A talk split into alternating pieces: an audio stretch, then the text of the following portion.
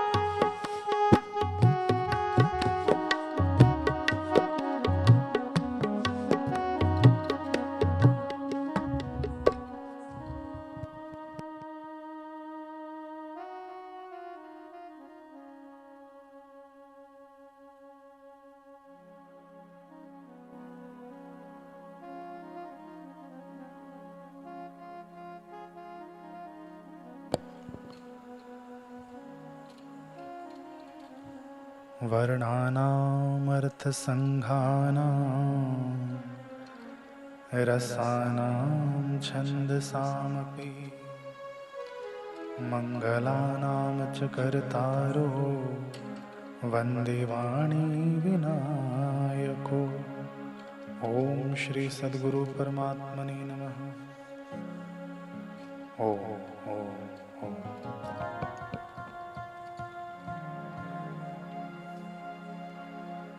श्री आशा रामायण जी कथा अमृत के अंतर्गत।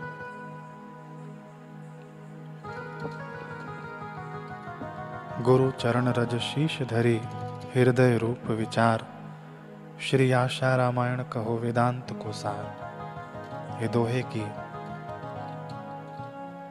पहले चरण पर हम हैं। गुरु चरण रज रज पर हम सुन रहे हैं, चिंतन मनन कर रहे हैं।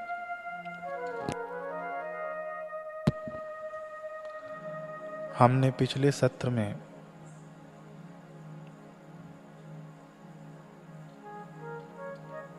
धोली दीक्षा के बारे में सुना। रज को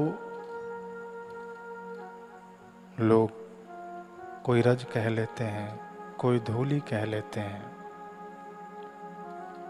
कोई बंदो गुरुपद पद्म परागा, कोई पराग कहीं कहीं पे कहा गया है। और कहीं पर रेणु कहा गया है।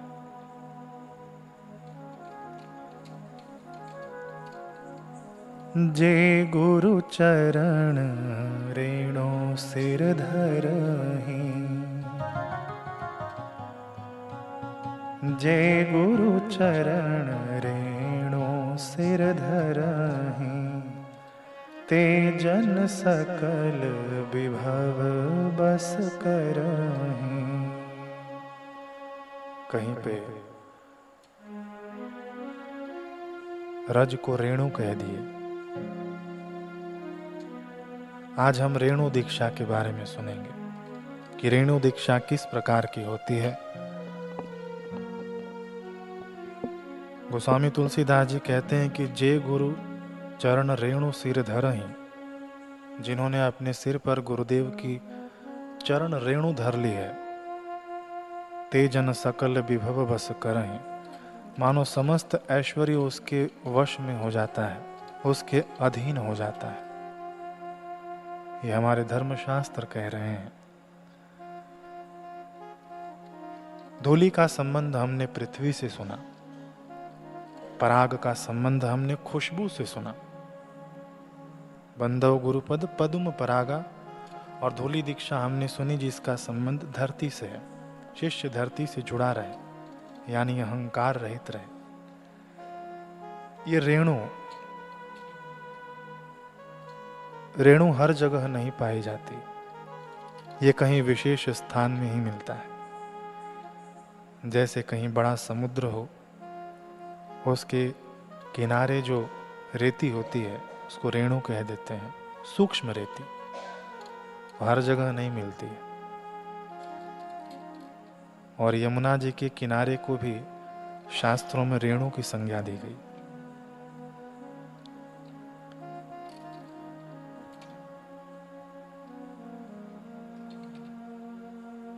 रेणु ज़्यादातर तीर्थों में पथराई हुई रज को कहते हैं। बड़ी नदी का तट हो वहाँ जो सूक्ष्म बालू है, उसे रेणु कहते हैं। थोड़ा सा हम समझ लें कि रेणु क्या चीज़ है। ये विशिष्ट स्थान में ही पाई जाती है। अब देखिए। गुरु चरण रेणु। रेणु पाई जाती है सागर के किनारे। सागर कह लें, सिंधु कह लें, समुद्र कह लें, बात एक ही है।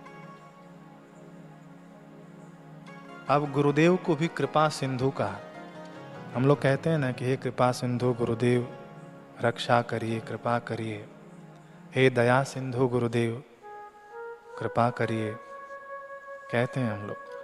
तो गुरुदेव को भी सिंधु कहा कृपा सिंधु। प्रेम सिंधु, करुणा सिंधु, दया सिंधु। गुरुदेव को सिंधु की संज्ञा दी यानी समुद्र की संज्ञा दी और शिव जी ने गुरुदेव को ज्ञान सिंधु कहा। माता पार्वती जी को जब उपदेश करते हैं शिव जी तो गुरु को ज्ञान सिंधु कहते हैं।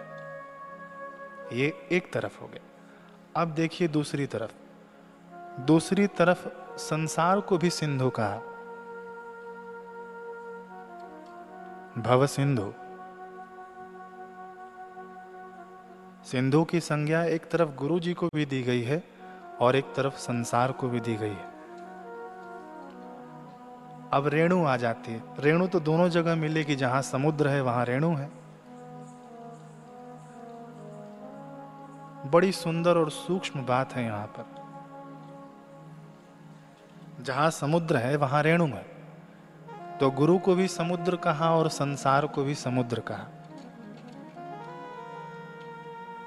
अब दोनों जगह रेणु है।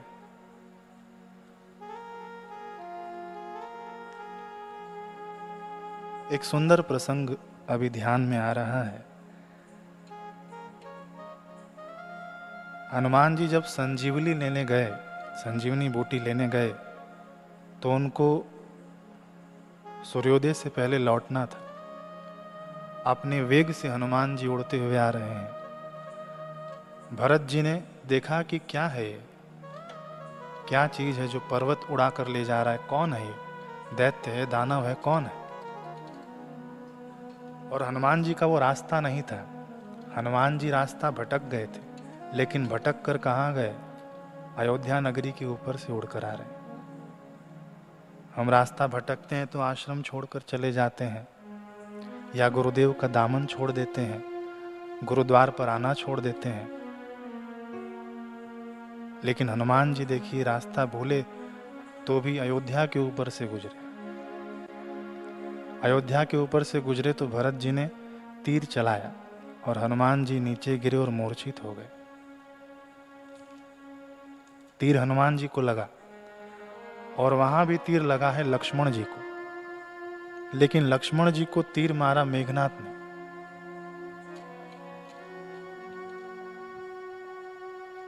लक्ष्मण जी को तीर मारा, मेघनाथ ने और हनुमान जी को तीर मारा भरत जी ने। तीर दोनों को लगा है, दोनों गिरे हैं धरती पर। लेकिन एक गिरा है खारे समुद्र के बीच में। लंका कहाँ है? समुद्र के बीच में ही है। और एक गिरा है सरजू जी के किनारे।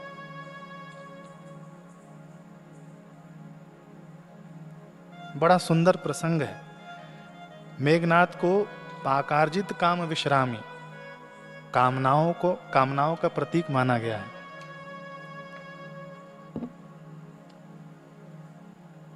लक्ष्मण जी को तीर लगता है। देखिए, लक्ष्मण जी भगवान के पास है। हम भगवान के पास हों और हमारा मन लक्ष्य की ओर हो तो हम लक्ष्मण। लेकिन हमारा मन अगर इच्छाओं की तरफ़ गया तो उसका बाण लग जाता है और हमारा मन मूर्छित हो जाता है। सूक्ष्म बात है, थोड़ा ध्यान से हम सुने। लक्ष्य की ओर है तब लक्ष्मण, लेकिन जब वही इच्छाओं की ओर जाता है, कामनाओं की ओर जाता है तो बाण लग जाता है और मन मूर्छित हो जाता है। एक को तीर लगा है तो खारे सिंधु में गिरा है। और एक को तीर लगा है तो अयोध्या में गिरा है। और भरत जी हैं प्रेम के प्रतीक, भक्ति के प्रतीक, निष्ठा के प्रतीक। उनको हनुमान जी को तीर लगा है, उनका तीर। हनुमान जी भी गिरे हैं, लेकिन हनुमान जी मीठे जल के पास गिरे हैं। और लक्ष्मण जी गिरे हैं तो खारे जल के पास गिरे हैं। तो संसार भी सिंधु है और गुरुदेव भी सिंधु हैं।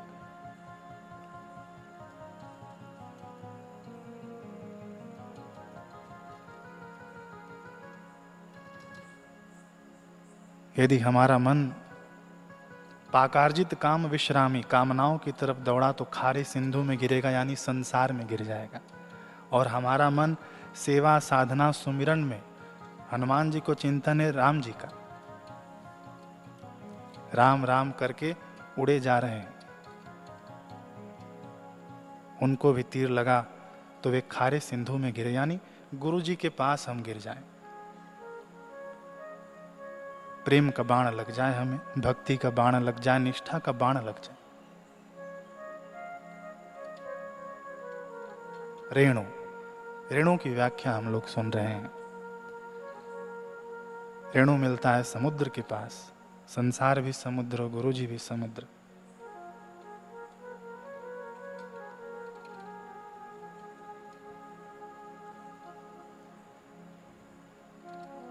गुरुदेव के पास, कृपा सिंधु के पास जो रहते हैं, उनको रेणु दीक्षा मिल जाती है। और वे साक्षात रेणु बन जाते हैं।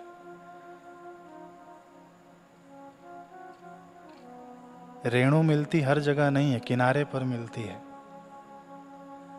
यानी संसार से किनारा कर लो। खारे सिंधु से किनारा कर लो। खारे सिंधु के पास रहोगे तो मात्र बालू ही गिने जाओगे। रेणु नहीं बन पाओगे। और मीठे सिंधु के पास, मीठे सिंधु कौन? गुरुदेव। गुरुदेव के पास रहने से रेणु बन जाओगे। तो रेणु का हमने सांकेतिक ढंग से अर्थ समझा। कि किसी विशिष्ट स्थान में रहना।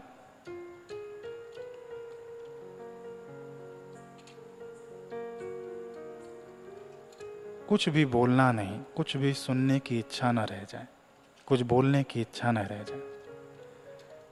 केवल गुरुदेव ने जहाँ बता दिया वहाँ रह ले हम। विशिष्ट स्थान, यही है। कोई चाह नहीं, कोई इच्छा नहीं। और इसी को वंदे बोधमयम नित्यम गुरुम शंकर रूपिणम कहा जाता है। तो बोध सिंधु यानी जब शंकर जी ने गुरु जी को ज्ञान सिंधु कहा, शिव जी ने गुरुदेव को ज्ञान सिंधु कहा। और गुरुदेव कैसे हैं कि वंदे बोधमयम नित्यम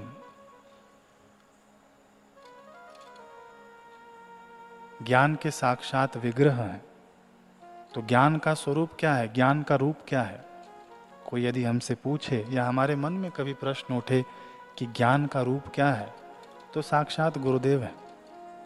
हमारे बापू जी हैं। ज्ञान के साक्षात रूप। अब रेणु के ऊपर से एक और प्रसंग आता ये नवरात्रों का पर्व चल रहा है। तो देवी भागवत हम लोग पढ़ते होंगे, कई जगह पढ़ा जाता है, पारायण किया जाता है, पाठ किया जाता है। देवी भागवत में प्रसंग आता है, मेधा ऋषि का।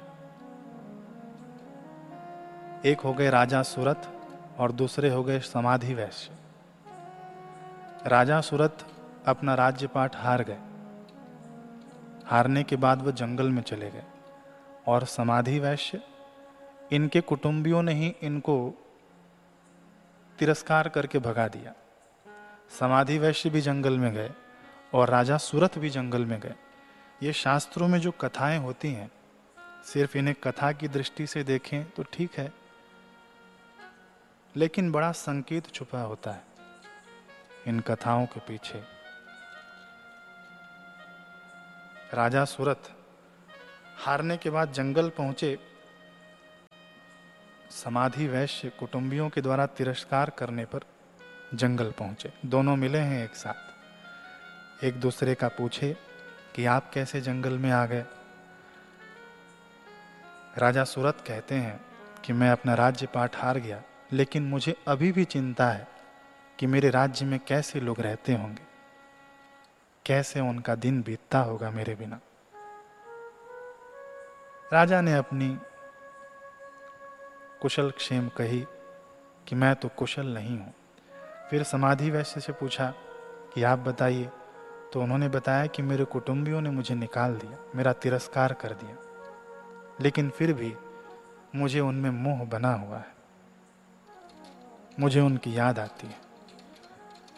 तो फिर क्या करें? देखिए, सुंदर संकेत यहाँ पर हम समझें। राजा सूरत। रथ यानी राज्य से संकेत है। और दूसरे हैं समाधि वैश्य।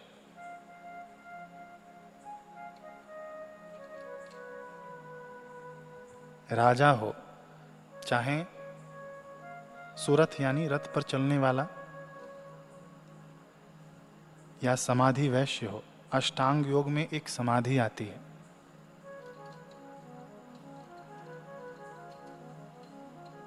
कितना भी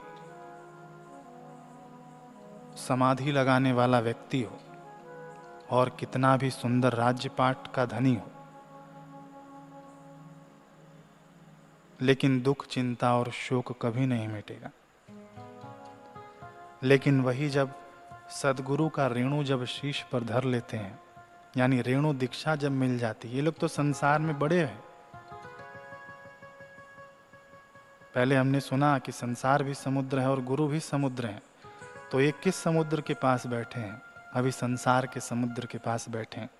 समाधि वैश्य समाधि वैश्य यानी इसका तात्विक अर्थ लें हम समाधि लगाने वाला क्यों ना हो? सूरत, यानी अच्छे रथ पर, यानी सुंदर काया वाला क्यों ना हो? लेकिन यदि संसार समुद्र के किनारे बैठा है तो उसकी कीमत मात्र बालू जितनी है, रेणु नहीं है। दोनों ने निर्णय किया, निश्चय किया, ऋषि मेधा के पास गए।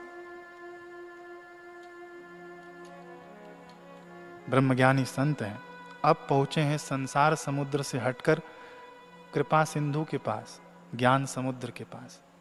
उन्होंने देवी की उपासना बताई, मंत्र आदि दिया तो उनको जो वांछित था मिला और वो तरे। रेणु दीक्षा। हम संसार के पास हैं या गुरु जी के पास हैं? रेणु।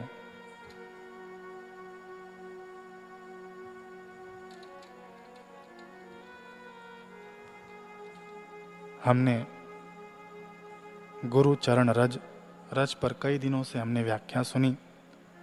हमने चिंतन किया, मनन किया। अभिप्राय यह है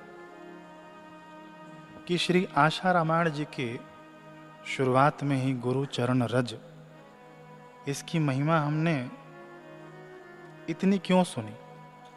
क्योंकि ये संकेत कर रहा है कि योग्य कौन है इसे सुनने के लिए। इसी को संतों ने कहा, गुरुपद प्रीति नीति रत जयी, द्विज सेवक अधिकारी ते, यानी अधिकारी कौन है? ये इसका वर्णन इन तीन शब्दों में आ गया। गुरु चरण रज। जिसको अपने गुरु के चरण में, जो गिना ना जा सके, ऐसा अनंत गुना प्रेम है, वही अधिकारी है। किस चीज़ का? उनके जीवन चरित्र को सुनने का देखिए, अधिकारी तो सभी हैं, सभी हम लोग गाते हैं। कई लोग तो रोज पाठ करते हैं। निगुरे भी गाएँ, सगुरे भी गाएँ, लाभ तो होगा। लेकिन विशिष्ट अधिकारी कौन? गुरुपद प्रीति। नीति रत जयी गुरुपद प्रीति, पद हमने पहले सुना था कि मीराबाई का पद, सहजोबाई का पद, यानी उनके वाक्य, उनके वचन। तो गुरु पद प्रीति यानी गुरुदेव के वचनों में प्रीति, यानी सत्संग में प्रीति नीति रत जय नीति यानी गुरुदेव के सिद्धांतों में प्रीति। और द्विज सेवक यानी गुरु जी का सेवक, ये अधिकारी थे, ये ये अधिकारी बन जाते हैं। गुरुदेव के जीवन चरित्र को आत्मसात करने में पढ़नी बात अलग है।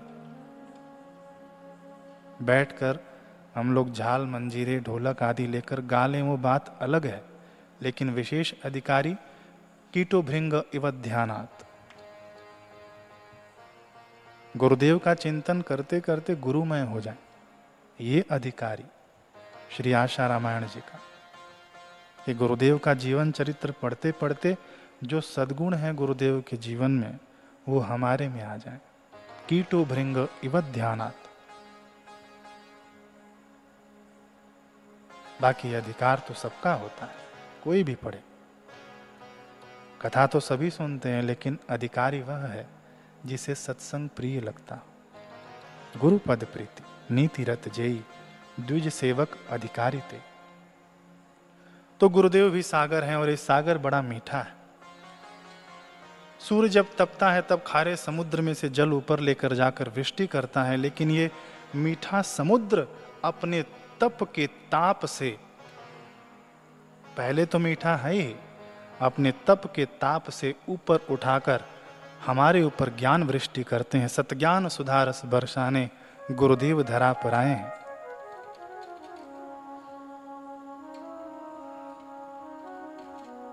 ये समुद्र बरस रहा है, ताप से नहीं तप से। सत ज्ञान सुधारस बरसाने। गुरुदेव धरा पर आए हैं। रस बरसाने। गुरुदेव धरा पर आए हैं। अपना ये जीवन धन्य हुआ। गुरुदेव के दर्शन पाए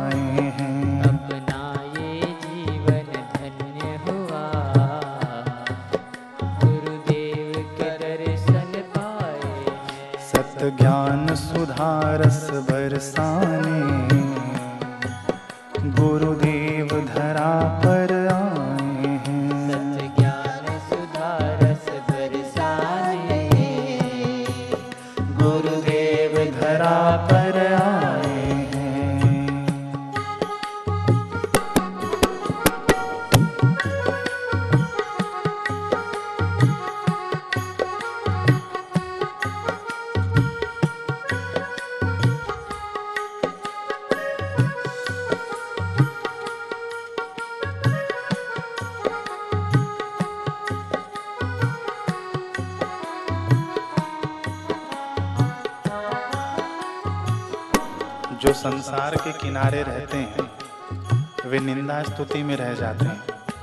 संसार की बातें सुनते हैं और संसार में ही पच मरते हैं। सागर दोनों है, लेकिन कहीं बालू बनने की प्रक्रिया है और कहीं रेणु बनने की प्रक्रिया है। तो ज्ञान सिंधु के पास हम आए, ज्ञान सागर के पास हम आए, कृपा सिंधु के पास आए, और बालू नहीं, बालू हैं तो आप रेणु बन जाएँगे इनके चरणों से लग के तो यहाँ क्या मिलता है? सत्संग में सत का सार मिला बापू का प्यार अपार मिला। का प्यार अपार मिला। बापू का प्यार अपार मिला। बापू का प्यार अपार मिला। हमें ज्ञान का एक भंडार मिला। नित्य ज्ञान के वचन सुनाए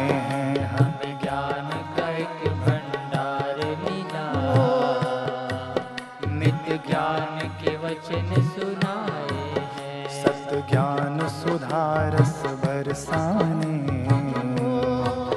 गुरुदेव धरा पर आए हैं। सत ज्ञान सुधारस बरसाने गुरुदेव धरा पर आए हैं। बरस रहे हैं गुरुदेव हम भीगते जाए। गुरुदेव के सत्संग में गुरुदेव के चिंतन में सुमिरण में नाम जप में ये सत्य ज्ञान सुधारस है। हम भीगते जाएँ और गाते जाएँ।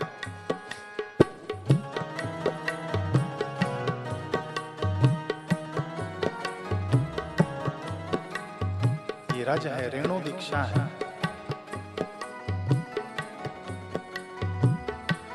अब इस चरणों से हम चिपके रहे।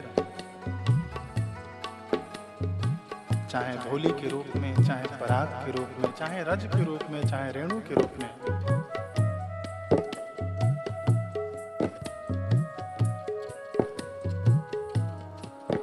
श्रद्धा विश्वास अटल रख कर गुरु चरणों में प्रेम बढ़ाया है। गुरु चरणों में प्रेम बढ़ाया है। गुरु चरणों में प्रेम बढ़ाया है। गुरु चरणों में प्रेम बढ़ाया है। श्रद्धा विश्वास अटल रख कर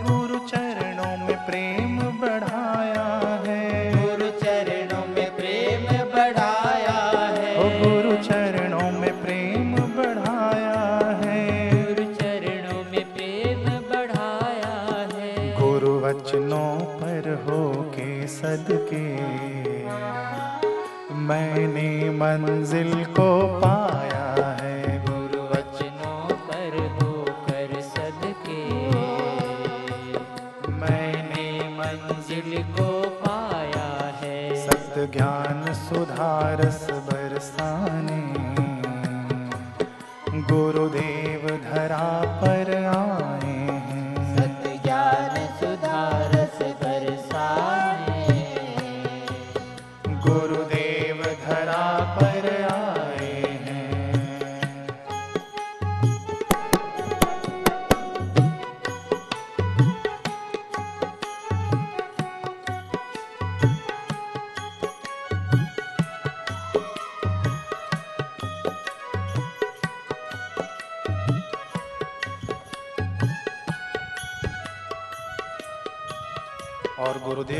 बरसते कैसे हैं? सतज्ञान सुधा कैसे बरसते हैं?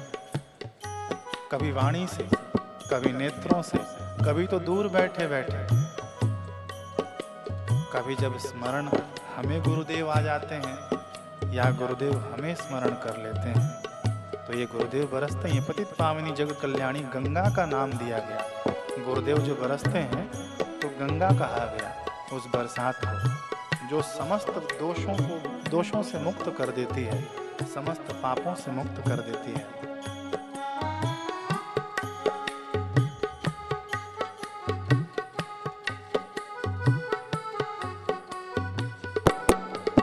सत्संग की पावन गंगा में बड़ भागी जो भी नहाते हैं। बड़ भागी जो भी नहाते हैं। बड़ भागी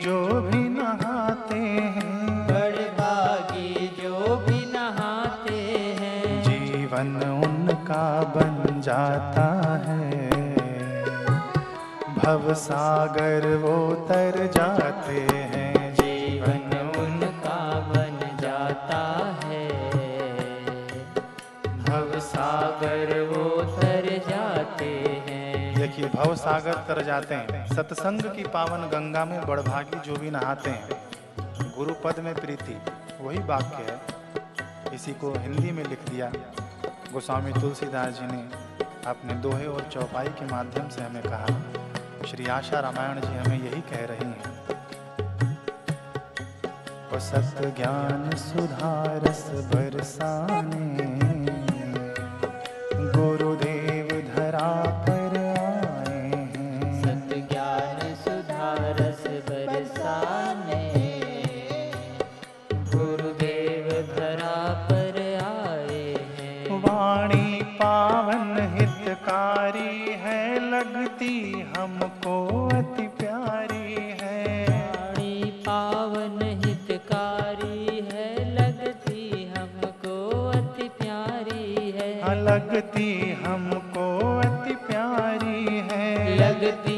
हमको अति प्यारी है।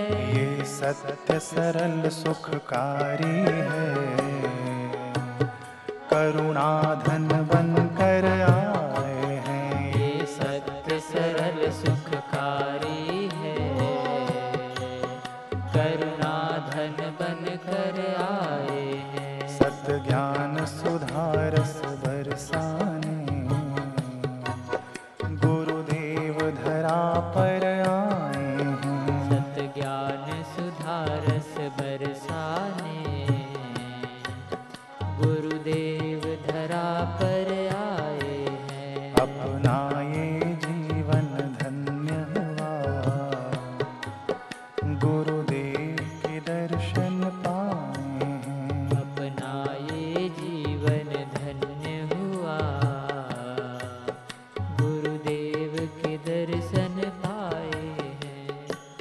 तो हम ये निर्णय करें कि कौन से समुद्र के पास रहना है। एक संसार समुद्र है और एक ज्ञान समुद्र है। रज को रेणु कहा, अगर संसार समुद्र के किनारे रहे तो बालू ही बने रहेंगे। और यदि हम ज्ञान समुद्र के किनारे पहुँच गए, यानी गुरुदेव के श्री चरणों से लग गए तो रेणु बन जाएँगे। जे गुरु चरण रेणु सिर धरही। ऐसे शास्त्रों को, ऐसे संतों को प्रणाम है, कितनी सुंदर तरह से इस रज की महिमा हमारे अंतकरण में हमें सुनने को मिल रहा है, हमें चिंतन करने को मिल रहा है। कहने को होता तो एक ही बार कह देते, गुरु चरण रज, लेकिन रज को कहीं रेणु कह दिया, कहीं पराग कह दिया, कहीं धूली कह दिया।